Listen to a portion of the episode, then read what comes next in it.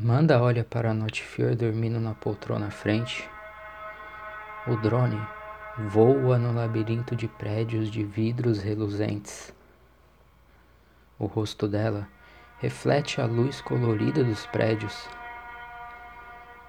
No lado de fora, prédios em formatos ovais, triangulares, quadriculados e muitas outras formas se sustentam pelas plataformas que os conectam como estradas.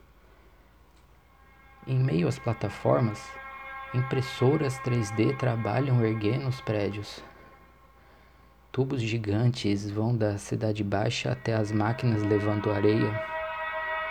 O vidro do drone se embaraça pela água de um ar-condicionado que passou e estava regando algum jardim lateral dos prédios.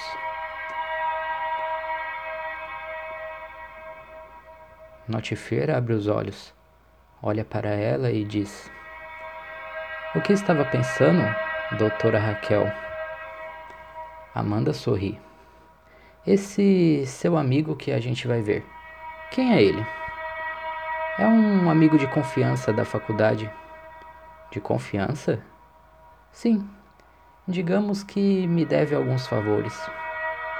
Nós trabalhamos juntos durante muito tempo em alguns projetos, mas cuidado com ele. Ele costuma ser um tanto excêntrico."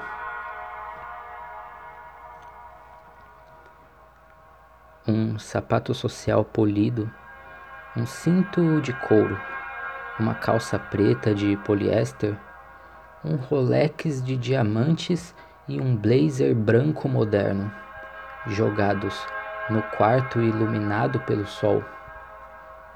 A cama com lençóis claros balança aos rangidos de madeira.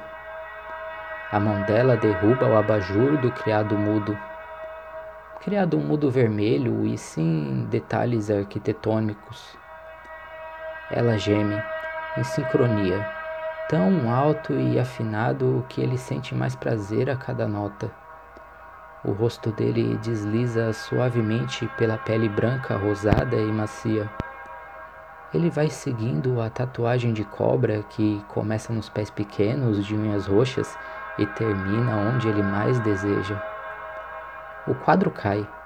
O barulho do vidro quebrando não chega no ouvido deles. Ele continua com aquela loira, enquanto a luz do sol atravessa o teto do vidro do quarto. Sua Alexis notifica, ele ignora e continua a brincar com ela. A Alexis notifica de novo: "Senhor, tens visita." Ele faz uma expressão de desgosto. "Desculpe, meu bem. Preciso atender à porta." Ele fecha o zíper da calça, coloca o Rolex de volta, o paletó, os sapatos polidos, prende os cintos. Ele retira a lente de contato eletrônica. Enquanto os olhos se acostumam com a escuridão do quarto, revelando a realidade. Na parede, cheia de papéis, a foto da moça da cama se destaca junto aos desenhos dos móveis do quarto em que eles estavam. Agora, ele esconde o robô sexual sem um olho e faltando algumas partes do cabelo. Ele pega ele e joga embaixo da cama. Ele coloca as lentes em cima do tablet empoeirado cheio de cabos com aplicativos de emulação à vista.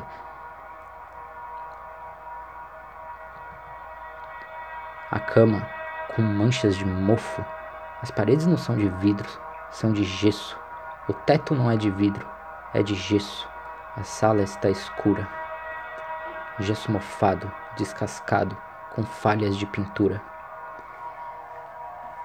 "Quem que tá atrapalhando meus joguinhos, Alexis?" diz ele. "Doutoras Menezes e Raquel, advogadas associadas." Ele vai até a sala, passa pelas tralhas tecnológicas, aparelhos de todos os tipos, dos antigos aos modernos, rádios analógicos, televisores, muitos cabos, computadores, tablets e telas. Enquanto ele divide daquelas tralhas, ele abre a câmera da plataforma pelo smartphone. Duas mulheres naquela pequena sacada onde o drone pousou aguardam ele. A imagem dele aparece no porteiro eletrônico da porta. No que posso ajudá-las nesse lindo dia, senhoritas? Notfear toma um comprimido e diz: Sou eu, estúpido. Ah, sim. E quem é a outra? A outra é a Amanda, uma amiga. A câmera do porteiro olha para ela e continua descendo, como se quisesse ver mais do que o que deveria ver. Vamos logo com isso, diz Notfear. Ah, sim. É... podem entrar. A porta se abre para eles. Do lado de dentro, um gato preto de olhos amarelos com um rabo eletrônico roça pelas pernas de Amanda, enquanto Notfear segue à frente pelo corredor úmido. A sala treme, com o som de algumas batidas.